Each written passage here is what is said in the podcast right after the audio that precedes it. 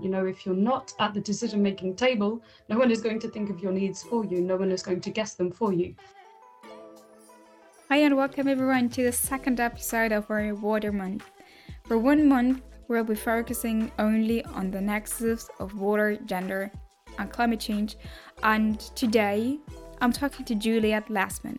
Juliette is a policy analyst in the Water Governance and Circular Economy Unit at the OECD Center for Entrepreneurship, SMEs, Regions and Cities. OECD stands for Organization for Economic Cooperation and Development and is an intergovernmental organization with 38 member countries that aims to create better policies for better lives. Juliette has contributed to national and subnational policy dialogues on water governance, the circular economy, and nature based solutions. Plus, she worked on the blue economy in cities. Hi, Juliette. I am so happy to have you here today. Hi, Anika. It's great to be on the podcast. Thank you very much for having me. It is fantastic to have you here because I know the first time I approached the OECD for having a podcast and having this recording today, I don't know, it's I think it's been 50 emails going back and forth to come into that day, and I'm literally so, so happy that it finally worked. And we're here to talk about that very, very important topic, which is what water has to do with the nexus of gender and climate. So, thank you again for for taking the time and being here. Absolutely. Thank you very much for having me. I'm delighted to be here. um, Juliette, I want to dive already into the very first question.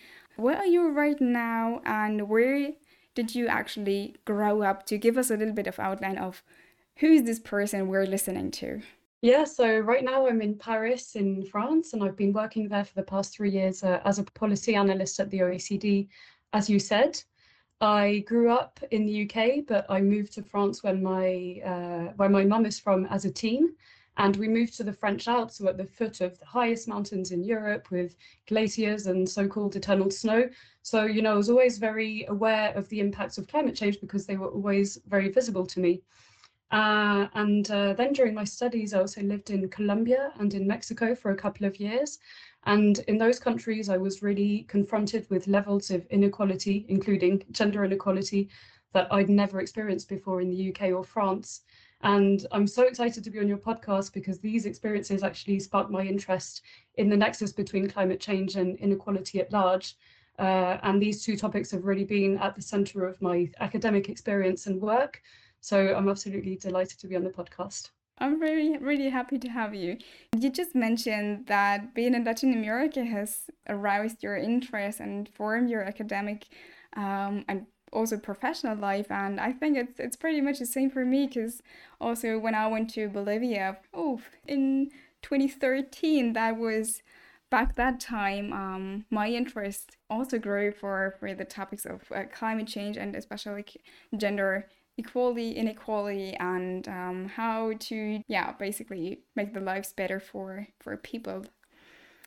Um but today we're we're not about to talk about Latin America in specific, but we're rather about to talk about water, um, water governance, why water is very important, and how water has to do with the whole nexus of gender and climate and climate change, um, and specifically.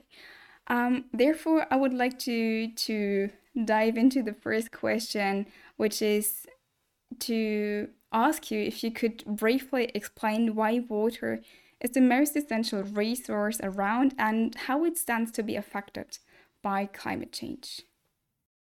Yeah, good question, Annika. And uh, I think we can all agree that water is the most essential resource around after air because absolutely all life on this planet needs it to to to live and to thrive. So from the human point of view, of course, we need water to drink, we need water to wash, but we also need water to grow the food we eat, to make the clothes we wear, and to build the homes we live in, just to mention a few.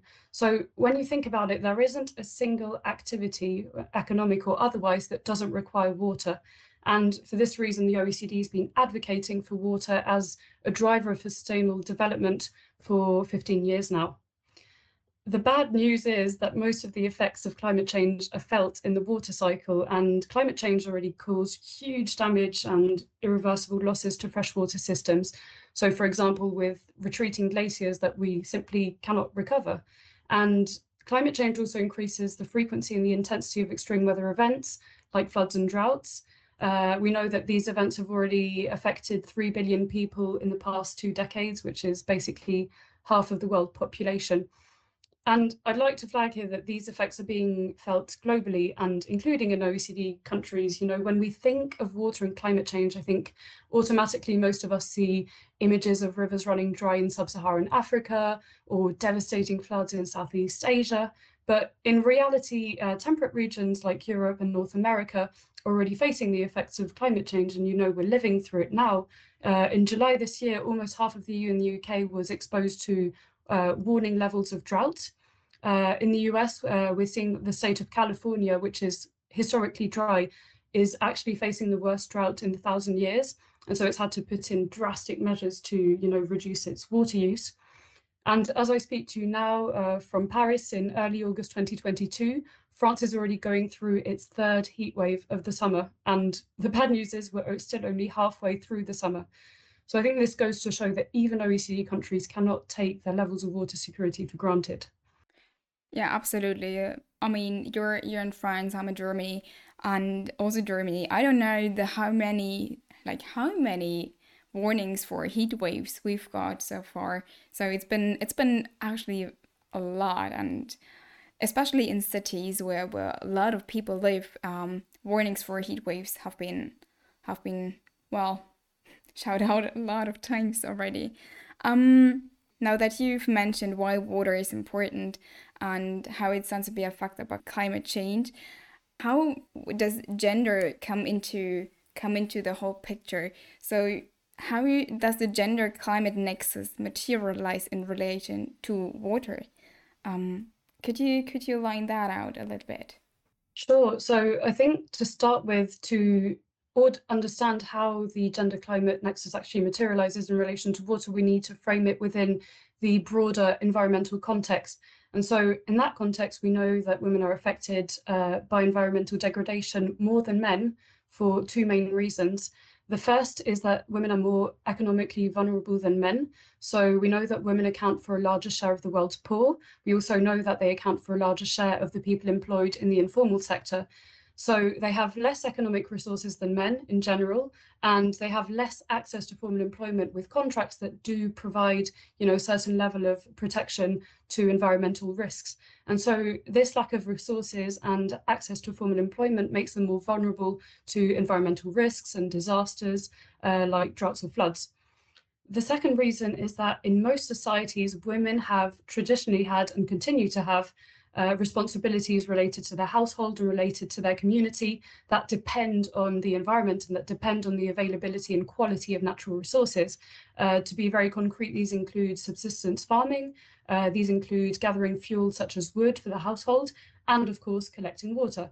So just to give you an idea, the UN estimates that women and girls are responsible for collecting water in 80% of the households worldwide that don't have access to water on site. So, you know, these are these responsibilities basically make women and girls more vulnerable to environmental risks and changes and disasters. Now, all climate change does is that it comes and intensifies these existing inequalities by accelerating environmental degradation and by increasing uh, the number of extreme weather events. So if you just need one statistic to understand this, it's that more than 75% of people displaced by climate hazards, so that's three in four people are actually women. And maybe I can give you a couple of examples of how water risks uh, actually affect women in real life. In relation to what the OECD defines as too much water, so that's you know floods and uh, other hazards related to too much water like landslides, these always tend to hit the most vulnerable groups the hardest, and of course women are no exception. So when a disaster like a flood or sea level rise or tornado strike, women are less likely to survive than men. They're also more likely to be injured, and that's because of existing inequalities. Uh, for example, in 2004, the tsunami in Southeast Asia, Oxfam reported that more women had died in Thailand rather than uh, compared to men because women tended to stay behind to look for children, they tended to stay behind to look for relatives, and because they just didn't have the skills like swimming and climbing trees, which are traditionally taught to boys, but you know, not to girls. And once these disasters have happened, women are often held back uh, looking after, you know, uh, the injured, children, or the elderly, because they have that traditional role as caregivers. And so this uh, makes their return back into paid work come at a later time than than it does for men. Now, if we look at the risk of what the OECD calls too little water, so that's drought or water scarcity, basically, you know, when the closest water source has dried up, or when the water supply is cut for several hours a day because there's water scarcity or because there's a drought, then the burden tends to fall on women and girls. Uh, this leads to two main outcomes. So first, it means that women spend less time at school or on activities that generate income. And the second is that it makes them more subject to gender-based violence. So if women have to travel longer to fetch water, then they're more likely to face, you know, attacks, uh, sexual abuse while fetching the water, which is already a well-known issue. And once they're back in their homes, you know, if they fail to collect the water because of water scarcity, then that increases their risk of uh, being subject to violence at home. So I think with these examples, we can really see that the impacts of climate change uh, on women and in relation to water are already very, very tangible. Oh, absolutely. Um, but I think the points you made with the lack of resources, that traditional responsibilities or or, or roles that women and men have um, make it again very very clear how how intense and how central the role is that water has um, when we think about overcoming gender inequalities and yeah to establish gender equality and establish a, a fair um, world for for all genders. Um, at that point, actually, I would like to mention again the the episode number eight um, with Granas Baloch from Pakistan because she made some some very good examples um, how people are really affected and she shares some stories from people in Pakistan being affected by too little water. So that was what you just mentioned from the OECD. Um, she shares some very very nice stories, and I would highly recommend everybody listening to listen to that episode as well. Um, but now coming back to the point of water governance, how can actually improving water governance uh, contribute to addressing these these inequalities that you have just mentioned and outlined and pictured? Yeah, excellent question. So I think I'd like to start first of all by maybe defining water governance because I'm not sure that everyone is very familiar with the term. Uh, so I'd like to give the OECD definition of water governance, which is the range of formal and informal rules, practices and processes through which decisions are taken and carried out, stakeholders can raise their concerns, and especially decision makers are held accountable for water management. So it's important to flag here that the OECD sees water governance not as an end in itself, but as a means to an end. And the end to that is a water governance system basically that helps to manage water and related risks in a sustainable, in an integrated, and especially in an inclusive way uh, at an acceptable cost and within a reasonable timeframe. So good water governance in itself should help ensure access to clean and affordable water for all. Uh, but specifically talking about women and water governance, I think we need to highlight two things. The first is that we need to involve them more in water decision making. And the second is that we need to leverage their role in the sustainable management of water resources. So maybe I can go into those, those points a bit more into detail. So first, uh, let's look into how involving women in decision making more can actually improve outcomes for women in society at large. So again, reframing this into the broader environmental perspective, the literature shows that involving more women in decision making improves environmental outcomes. So for example, women who are in political power are more likely to support gender sensitive issues like environmental ones, like water, and having more women in power also increases women's participation in politics. I think you'll agree that if you see a woman in power, you're more likely to think that you can also be in power yourself. This sends a positive signal. Uh, and other studies have shown that women in political decision making pay more attention to environmental policies. And there are several examples of this, but just to give you one, a recent study of legislators in the European Parliament found that men and women, although they express similar concern for the environment, so at the same kind of levels, women were actually more likely to support environmental legislation. And this was actually the case regardless of political ideology or nationality. So the good news is in OECD countries, we're seeing that women are increasingly playing a role in environmental and water related decision making. Uh, according to an OECD working paper that was published uh, a couple of months ago, uh, about 40% of ministers of the environment on average in OECD countries were women in 2020. So this is a huge improvement and it's very good news. And we see that women add value to water governance because of the heightened awareness and their heightened focus on environmental risk. Just to give you a couple of examples, uh, in Chile, the previous Minister of Environment, Carolina Schmidt, uh, led new climate legislation that mandates, that makes it uh, mandatory for river basins to set up strategic plans uh, to be more resilient to droughts, which the country is currently going through. And at local level, another example from Latin America is uh, from Mexico City, where the mayor, Claudia Sheinbaum, has committed 7.5 billion US dollars to give everyone access to drinking water by 2024 in Mexico City. The bad news is uh, women are still underrepresented in water decision making and in environmental decision making in lower income countries, which are paradoxically the places where women are disproportionately affected by water issues and environmental issues. And they're also the areas that stand to be most affected by climate change. The second way in which good water governance can help address gender inequalities is by boosting the role that women play in managing water resources more sustainably. And again, framing this within the broader environmental context, uh, studies have shown that women are more likely to adopt what we'd call green attitudes or uh, sustainable consumption patterns. So they're more likely than men to do things like recycling, buying more sustainable products, driving less, using alternative transport modes, and so on. So embedding a gender lens, what we call a gender lens, into environmental policies can really help to boost women's existing contribution to uh, achieving more sustainable consumption patterns. And the same holds for water. So we have qualitative studies in water that show that involving women in the management of water resources and in water infrastructure uh, tends to improve the efficiency and tends to increase the output of projects. And other evidence shows that water projects that were designed and implemented with women involved in all stages of the decision-making process were more sustainable and effective than those without. And the good news is also that in the private sector, water companies are increasingly recognizing the role that women play in the sustainable management of water resources. So the share of female workers in water utilities has increased from just 13% in 2011 to 22% in 2016, which is a massive increase, you know, almost 10 percentage points. Uh, on the other hand, this also means that women at 22% still make up less than a quarter of formal workers in water utilities.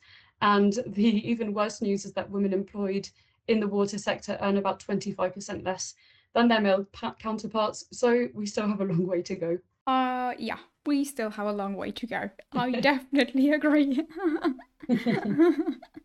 and um, yeah, I think it's um we, we're again talking about about the points of embedding a gender lens, involving women in management and decision making processes, um, to to really get the voices of all heard and well, we need all hands on deck to to overcome the the crisis of our time, and water is definitely one of the most important resources where it's important that everybody has like that the voices of everybody are are heard basically.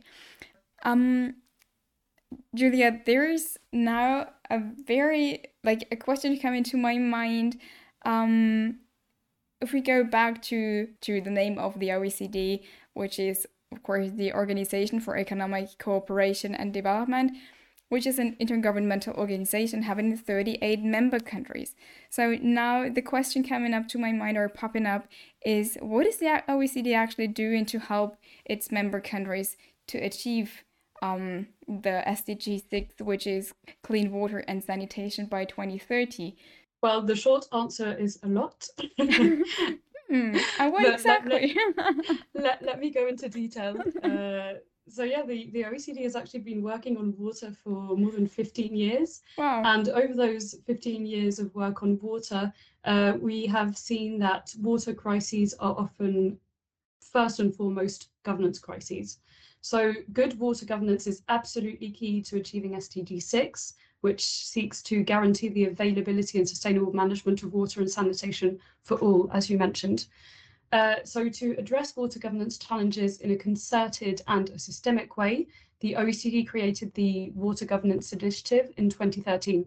And what is the Water Governance Initiative or the WGI? Well, it's a network of over 100 experts, uh, policymakers, practitioners from the public sector, the private sector, and civil society that gathers twice a year in a policy forum.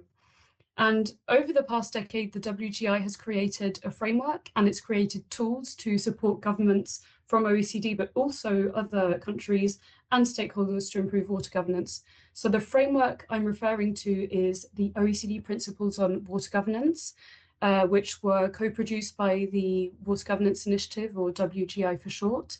The principles were endorsed at ministerial level by OECD countries in 2015, and these 12 principles basically set out a checklist or a list of must-dos for governments to design and put in place water policies that are effective, that are efficient, and that are inclusive.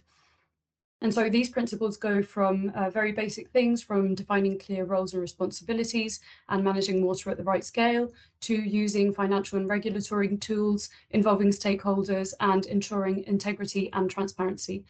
Uh, so the principles, as I said, uh, create a, a checklist for governments, but they can also be used as a tool for stakeholders and governments themselves to assess how water governance systems are performing. So in that vein, to actually put the principles into place, the WGI has created two main tools.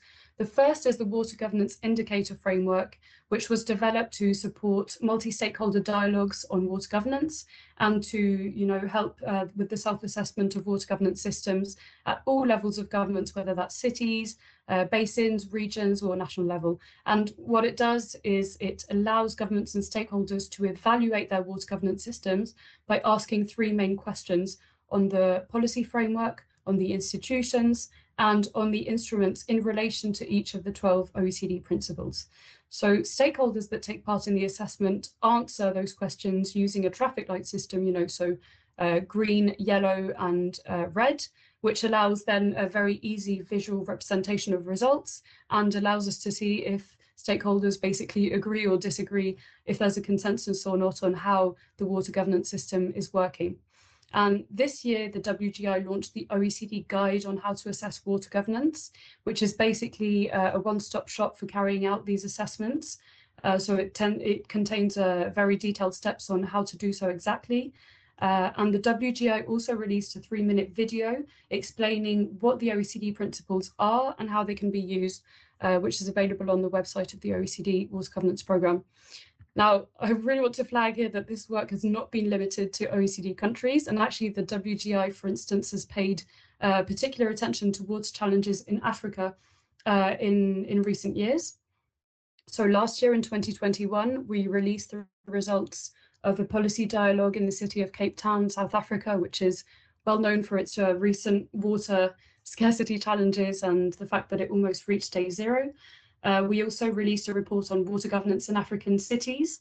And so as a follow-up to this work, we teamed up with UCLG Africa, so that's United Cities and Local Governments Africa, to launch a roundtable of African mayors for water security. And so the aim of the roundtable, which brings together about 50 mayors from cities of different sizes across Africa, is to raise the voice of uh, local players and mayors in particular, and to boost the design and implementation of more robust local water policies. So at the Ninth World Water Forum in Dakar in Senegal this year, uh, mayors from around the world, not just Africa, joined the roundtable as observers and adopted an action plan of mayors, local and regional governments for water security, which uh, until now has been signed by over 80 local leaders. And what the action plan does is it sets out 12 concrete steps that local leaders can take to ensure the right to water and sanitation, as set out by SDG 6, uh, as you mentioned, uh, but also achieve other objectives like increasing resilience to water risks uh, that would be exacerbated by climate change. In terms of the next steps, the WGI will discuss how to implement the action plan towards the 10th World Water Forum uh, in Bali, Indonesia in 2024. Uh, it will do so at its next meeting in September, so stay tuned because we publish updates very regularly on the OECD Water Governance Programme webpage.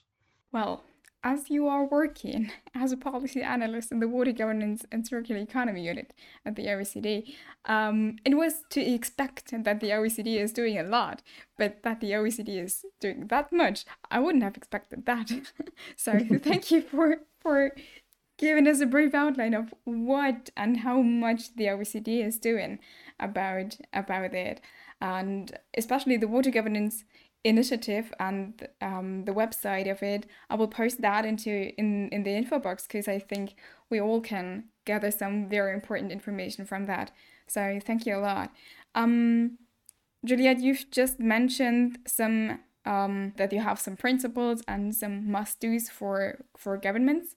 Um, but now, in relation to water governance, what recommendations would you give to achieve climate justice and gender equality at an institutional level. Is there anything, any recommendations that you could highlight and that you would say that like that is an absolute must do?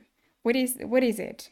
Well, I'd say there's a lot to do to uh, achieve climate justice and gender equality at an institutional level. But I think to break it down, uh, maybe we can focus on three concrete actions that uh, can be taken at an institutional level uh, to achieve climate justice and gender equality. Uh, and I would say that those three things are awareness, involvement in decision making, and data. So the first thing to do, I think, is really to raise awareness on the issues that we're facing because not everyone is aware, and then to build institutional capacity to actually deal with those issues. So this would start by raising awareness of the different impacts that men and women face in relation to climate change, in relation to water issues, uh, among all institutional staff working on these issues. And once we've raised awareness, then we need to build staff capacity on how to deal with those issues, not just in policy making, but also in the workplace, you know, through things like unconscious gender bias. And uh, here I'd really like to point out that this is absolutely not limited to men, because we know that even women are, are subject to, to gender bias. It's not uh, just uh, an issue with men. I think once those two conditions are in place, so raising awareness and building capacity, uh, this then facilitates the system, the systematic application of a gender lens to water and environmental policies. So a recent survey of OECD member countries showed that 21 out of our 38 member countries consider gender in environmental policies at least sometimes, which is a pretty good result, but only 11 countries consider it systematically. So again, we still have a long way to go the second thing we need to do is to involve women and also other vulnerable groups in water decision making to better consider their needs because otherwise they just simply won't be taken into account. You know, if you're not at the decision making table, no one is going to think of your needs for you, no one is going to guess them for you. So as I mentioned earlier, the literature shows that including more women in decision making doesn't just benefit women, it actually creates benefits and improved well-being for all. But and um, one of the ways that we can involve more women in decision making is by putting in place measures such as uh, quotas that mandate, you know, X percent uh, of women have to be at the table in water decision making. But we actually also need to take action on the root causes for women and other vulnerable groups, for example, uh, Indigenous people, not coming to the table in the first place, like lower access to education or unconscious biases. And last but definitely not least, we need to collect more disaggregated data that would allow us to consider these differentiated impacts of water risks and climate change between, when, between men and women, but also other vulnerable groups. So for example, we increasingly have access to spatially disaggregated environmental indicators, like on air quality, we have data at regional and even local level. But the IPCC uh, pointed out in its latest report this year that uh, vulnerability at different spatial levels is actually worsened by inequity and by marginalization linked to gender, but also, of course, things like income levels or ethnicity. So if women and other vulnerable groups are being affected by environmental issues differently, we need to be able to measure that and take action accordingly because we cannot manage what we cannot measure, as we often say at the OECD. So to achieve climate justice and gender inequality uh, at the institutional level, we need to generate awareness, involvement and data, in my opinion. Thank you. Thank you so, so much. These points are very, very val- valuable from, from my point of view, and I absolutely agree with all of them. And one point that very, very stuck with me, like a point that everybody of us working in in institutional organizations or or not, but like a point that everybody can do in the everyday life is to to to raise the voice. Because you you mentioned you have to raise your voice on your own. Nobody is going to do it.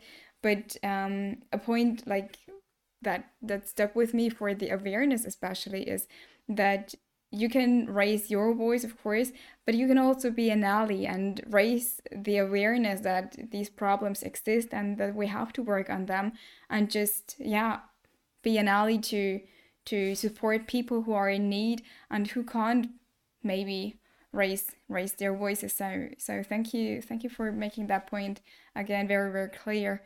And um yeah because everybody has a voice and i think we should all reduce use our voices for yeah making the world a better place. If we can just do by raising the voices why why not using why not using it? Um yeah thank you Juliette. Absolutely. Thank you annika. It was fantastic having you here, Juliette, and I want to thank you again very, very much for your time, for your insights, and for every information you shared with us. It was very, very interesting, valuable, and I I am literally blown away by all the work the OECD does, and I'm looking forward to seeing the results and to one day, well, I hope that one day everybody on this earth, on this planet, has access to clean, clean water and sanitation. Yep, that's what we're that's what that's what we're working towards. And thank you for the very important work you're doing with the podcast.